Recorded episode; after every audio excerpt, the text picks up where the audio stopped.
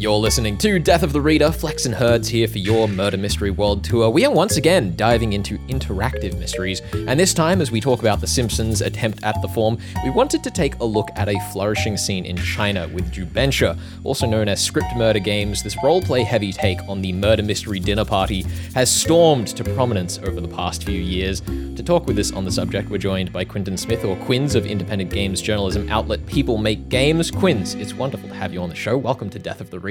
I am thrilled to be here. I am bad at murders, but I'm excited about learning new ways that humans come up to uh, do them and solve them. Yes. So before we start, I wanted to talk about how wild it's been over the years, slowly realizing that many of my friends' favorite anecdotes about interactive hobbies can all be traced to you, Quinns, with the likes of oh. Pathologic, Blaseball, Shut Up and Sit Down, and so on, all shaping the way my friends play games together. Why does the weird side of interactivity speak to you so much? Uh, because I get bored really easily. Um, I, look, I, my, not trying to take this to the darkest possible place straight away, but um, my childhood was quite lonely. And so I got really into games and, and sort of like fantasy, and that was my safe space. And then, like a kind of addict chasing a high, I just needed to find weirder and weirder stuff that I hadn't seen before. And then it turns out when you do that, you can turn it into a career of just getting really excited about, ooh, here's a cool, you know, Lithuanian company doing something. And then you talk about it, and people on the internet apparently like watching me do that. Uh, and so it's given me a career, which I feel very, very grateful for. So we, we have had literally decades of murder mystery dinner parties, which aren't quite as exciting as Lithuanian gaming development. Uh, but these these parties, they seem on the surface similar to Jubensha. But what sets Jubensha apart from other iterations of the style? Oh, goodness gracious. Well, basically, um, murder mystery dinner parties, I, I, I, you two would know better than I would, but in like the West, in America, in Europe, probably in Australia, murder mystery dinner parties aren't considered like the height of game design, right? Is that fair to say? I, very much so, very much so. Reluctantly. What, you can sum it up in one blunt A four page of that the person reading it has never seen before they start reading the word, stumble eight times through the script, and eventually we get there. Right, great. Um, so what Jubensha is, is essentially Essentially, um, and what attracts me to the story is how little we know about what is in China now just an absolute sensation. So a quote I heard while researching the story was that um, two generations ago, the Chinese sort of hobby of choice was karaoke. And today, for China's Gen Z, it's Jubensha. So there's somewhere in the region of probably thirty-five thousand what are called Jubensha stores right now, which you can sort of think of like you and your buddies going to do an escape room.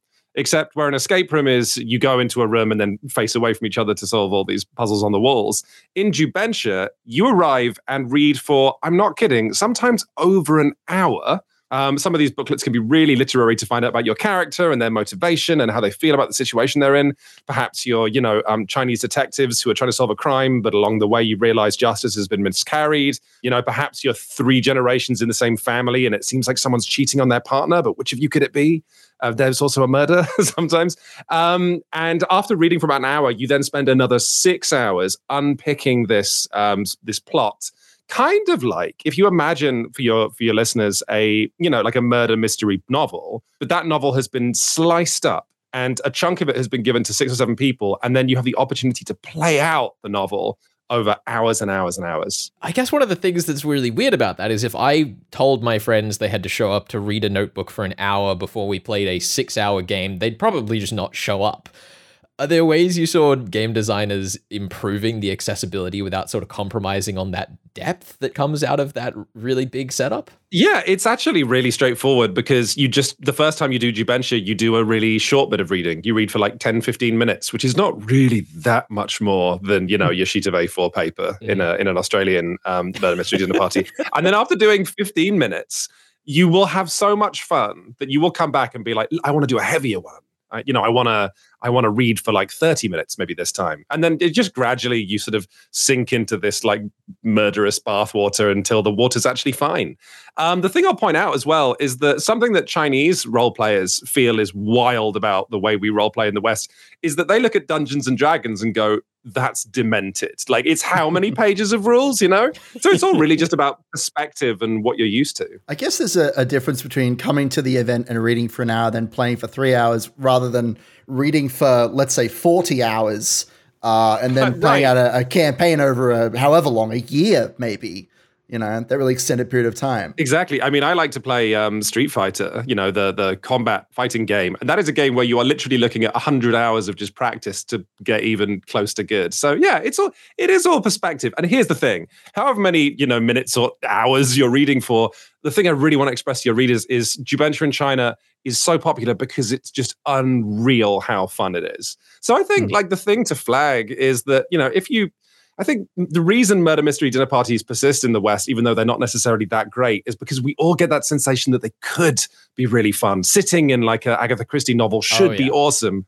And Jubensha has just nailed that. Well, Jubensha also has, has like a wide variety of, of subgenres to choose from, from medical dramas to slice of life stories to quite patriotic retellings of historical events. Um, they all seem to stir powerful feelings, but how exactly has such a wide variety of, of topics and scenarios been developed in this space? Yeah, so it's just because Jubensha has been going for a few years now and people have started to explore. And turns out when you have tens of thousands of shops in China all competing for business, um, mm-hmm. there immediately springs up a equally large publishing industry of people trying to do the next big thing.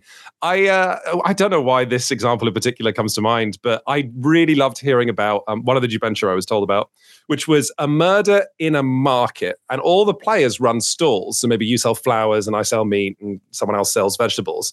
But while we did have to solve a murder based on what our characters saw, the real winner of the game was whichever of us was the richest at the end of the investigation.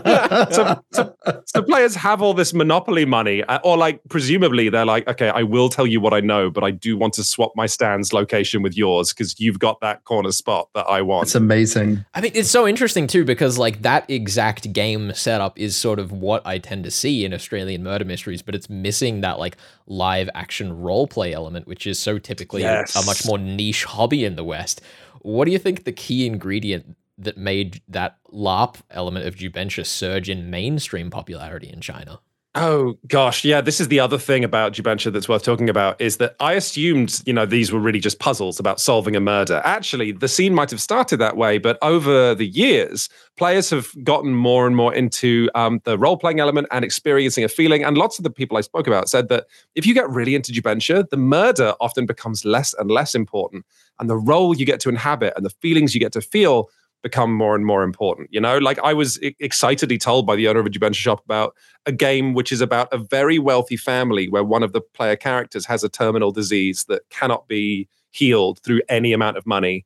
Um, and it's about, as a, as a family, coming to terms with that. And then sure enough, the person told me, you you end up crying. It's awesome. And like, mm. so I think, and I, but I do think you've you've highlighted something super peculiar, which is like, it's very difficult to imagine the West, you know, like Australia's Gen Z decided to spend their Friday night going and crying together. Mm-hmm, mm-hmm. Um, uh, and I, I, you know, honestly, we start to bump up against the limits of my ability to explain exactly why that is. But I don't know how China got to that point, and I don't know if it's necessarily a cultural thing, but I do think that the first Jubensha games taught them how fun this could be.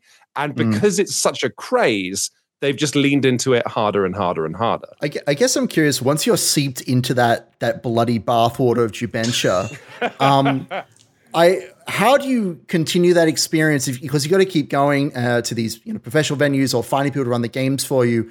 How important are the immersive sort of costuming and set elements to the experience? And can playing at home sort of live up to those those experiences? Yeah, so Jubensha sometimes involves costumes and sets that you can look around. And mm. what I actually heard, interestingly, is that those sets and costumes are actually more exciting to people who haven't played Jubensha before. You know, cool. going and Interesting. embedding yourself in Tang Dynasty China and all dressing up in period costumes is is like what coaxes people through the door initially. But once they get into the actual game and the cracking of puzzles and the feeling of feelings, the clothes and the sets become less important, and they just start to treat Jubensha more like um, a murder fan would treat the latest novel from their favorite author. You know, you don't need to get dressed up to enjoy the new novel by in, insert popular murder author here. I guess, I guess it's also probably kind of similar to the same thing that happens with a lot of like hardcore T R P G fans, where they'll start with Dungeons and Dragons. You got the battle maps, you got the tabletop, and eventually you slowly slip back in all the way into Apocalypse World, through Blades in the Dark, and off into hell without maps or anything to keep you company. I feel, I feel like I'm very called out here. Um,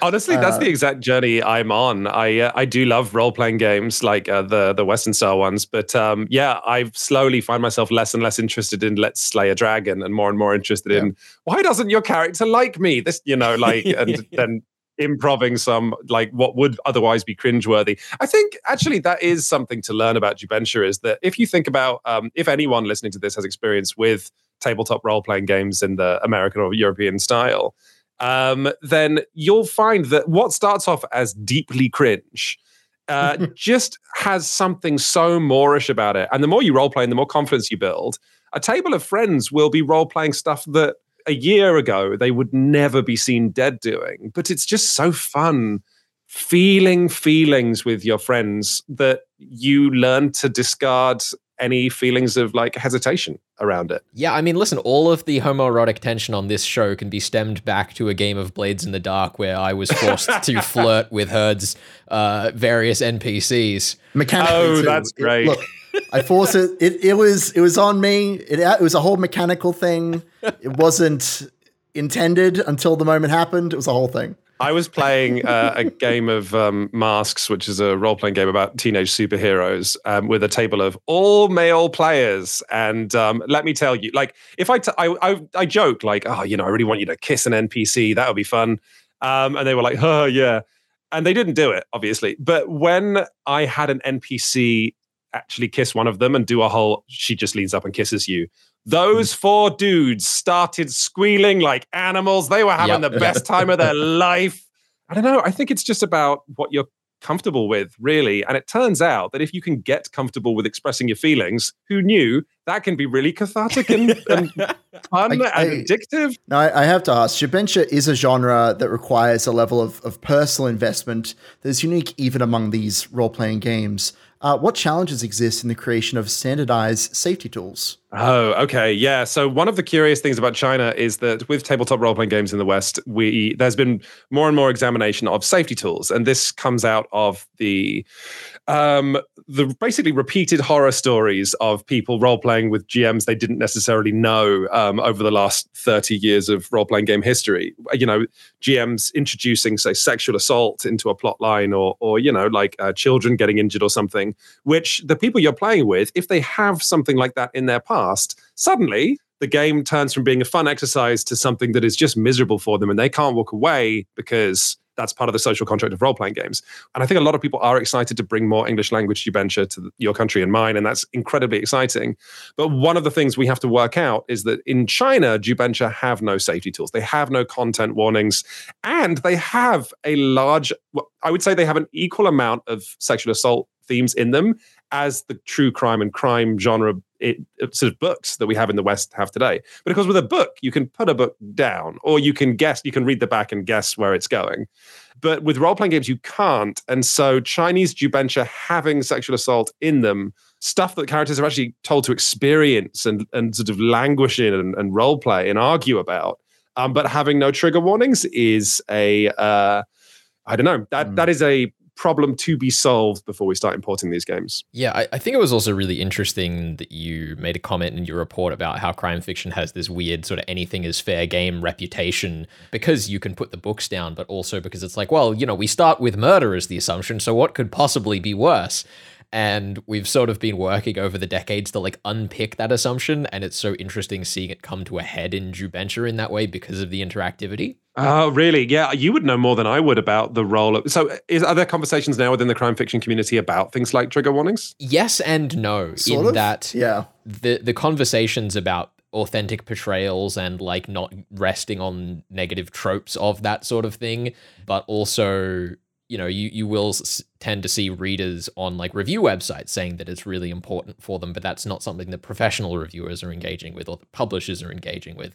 So there's clearly, mm. in the same way that there is in Jubensha, a bit of a need for something to step in and fill that gap. But that's really difficult in a space where spoilers are this thing that, yeah. you know, we can't possibly do. So if we put sensitivity warnings on the book, then...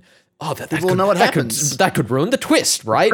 And it's this weird Mexican standoff between all of the priorities of the genre. Yeah, I don't know about you two. Um, I sort of come to terms with, like, or had a, I think, a realization that's quite important in terms of my absorption of fiction, where when I was, you know, like, God, I, I don't want to think about when I was a teenager, but a long time ago. A couple of weeks ago. Yeah, exactly. I realized that, yeah, I, it, spoilers felt like such a huge thing. Knowing that there, a scene was coming up w- would, you know, immediately irritate me. And what I have discovered as trigger warnings have become more common is they don't make a story less exciting for knowing something is coming. And if anything, lots of scenes can become more exciting for being like, oh goodness, is this the thing? Actually, one of the Jubensha that I played, one of the few English language Jubensha in existence, which I played in my report, called Laboratory of Death by K M S Games, it had a sexual assault in it. And we flagged that with all of our players. And then it did lead to this weird cascading thing where a player essentially had had a really uh, difficult sexual encounter with um, the person who was murdered. And so all the players thought, ah, oh, well, that's it. That's the sexual assault. Not knowing that there was a second worse sexual assault oh, re- no. revelation coming later. So essentially, we still got to have our twist and the trigger warning. That's that's one of the really interesting things, and you say as much in your report, that like um, sensitivity warnings and safety tools are a mechanism to go darker, because then you have a greater trust that it's not going to be a problem. Yeah, I think there's one of the things that got cut from the report for time reasons um, was that, I mean, I think it's a, I think the, the can, can I use a slightly uh, uh, louche analogy on your By show? By all means. Okay. You can try. The way I would encourage people to think about sensitivity tools is they don't allow people to nope out of discomfort. And a great way to see how that's true is if you want to do something a bit rough in the bedroom, think about how much more progress you're going to make and how much more you're going to learn and how much further you can go if you have a safe word versus if you don't. And actually, one of the sort of gotchas within the role-playing community from people who don't believe safety tools are good is that famously the X card, which we're sort of moving beyond now, there are better tools like Fast Forward Rewind. Um, the X card is sort of old, uh, like primitive technology now. Um, but the X card actually came from the kink community. That's the tabletop role-playing crossover I like to see. Well, I mean, honestly, the, the crossover between kink and role-play and LARP is actually... It's a circle. It's just a circle. Let's not kid it's ourselves. It's just a circle. Great.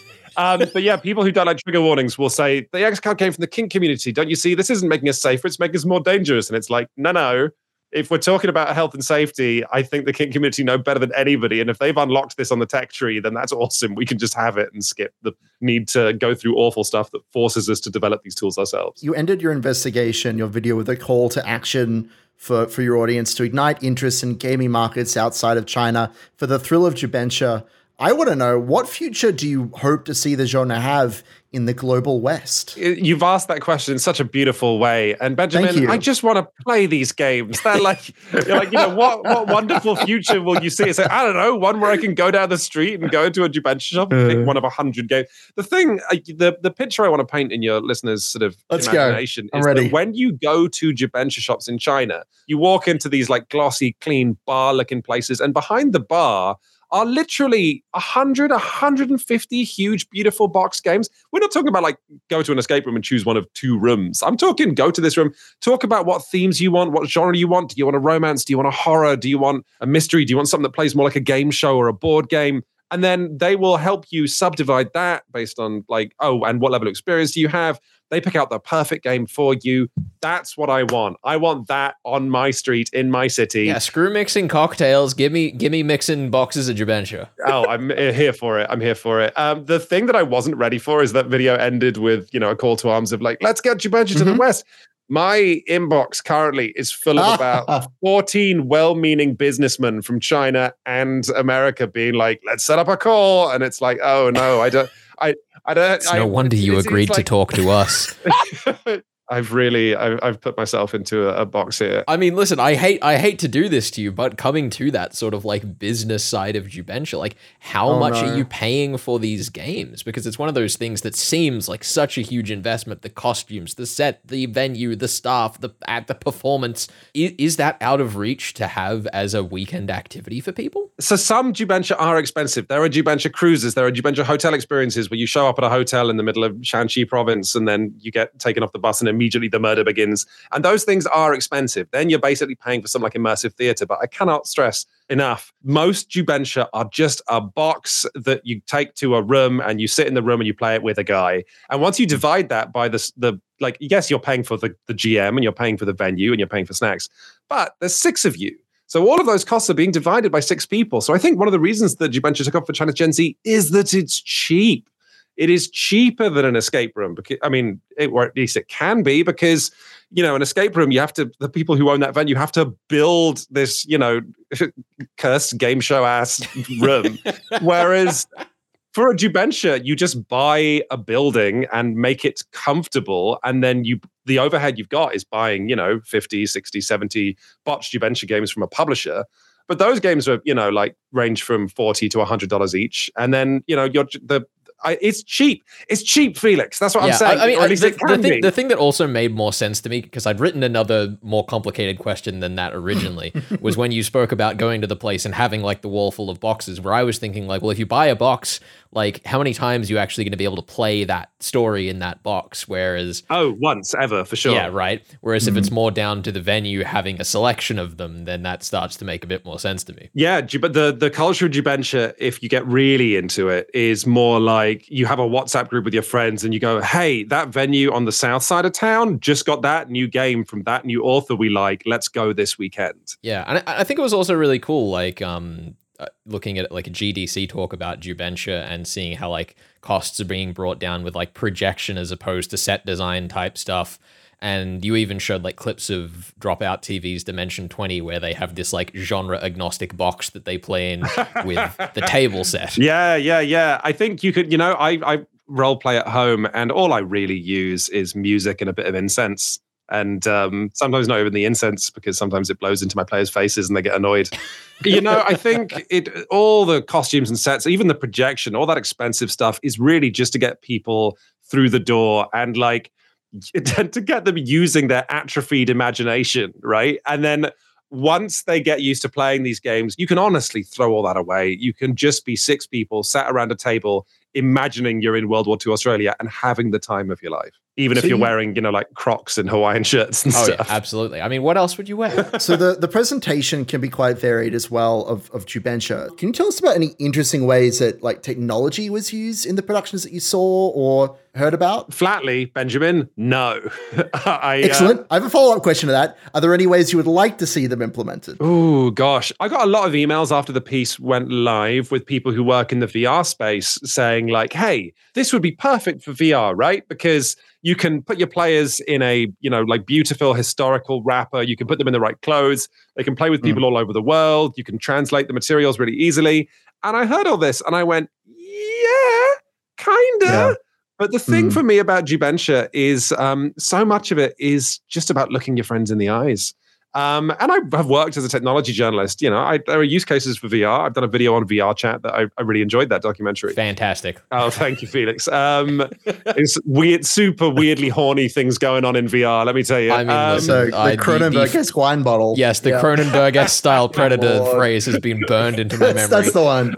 Oh, that's great. Oh, you mm-hmm. two are so sweet. Um, yeah. So, but I think Jubensha really are about nothing more or less than having a great excuse to sit down and, you know, look your friends in the eye and tell him that you are, you know, like divorcing him because he murdered your sister. Like that's Damn. that's what I'm here for. Oh, yes, absolutely. I love it. And I sort of love that idea too, that because according to the Dicebreaker article that you quote, Um, a lot of this could be brought back to the French game Death Wears White, that someday soon we may have the full circle moment of a French Jubensha recreating Death Wears White back in the West. Oh, wow. Yeah, that would be cool. I think the whole Jubensha story is uh, just really revealing of how wonderfully culture can be absorbed and then spat back out in a different shape. Like, you know, you've got Murder Mystery Dinner Party that becomes this French board game, that becomes a Korean reality show, that becomes a Chinese g- generation-defining sensation. And now we in the West are looking at China going, hang on, that looks fun as balls. Can we have some of that? And it's like, it came from us,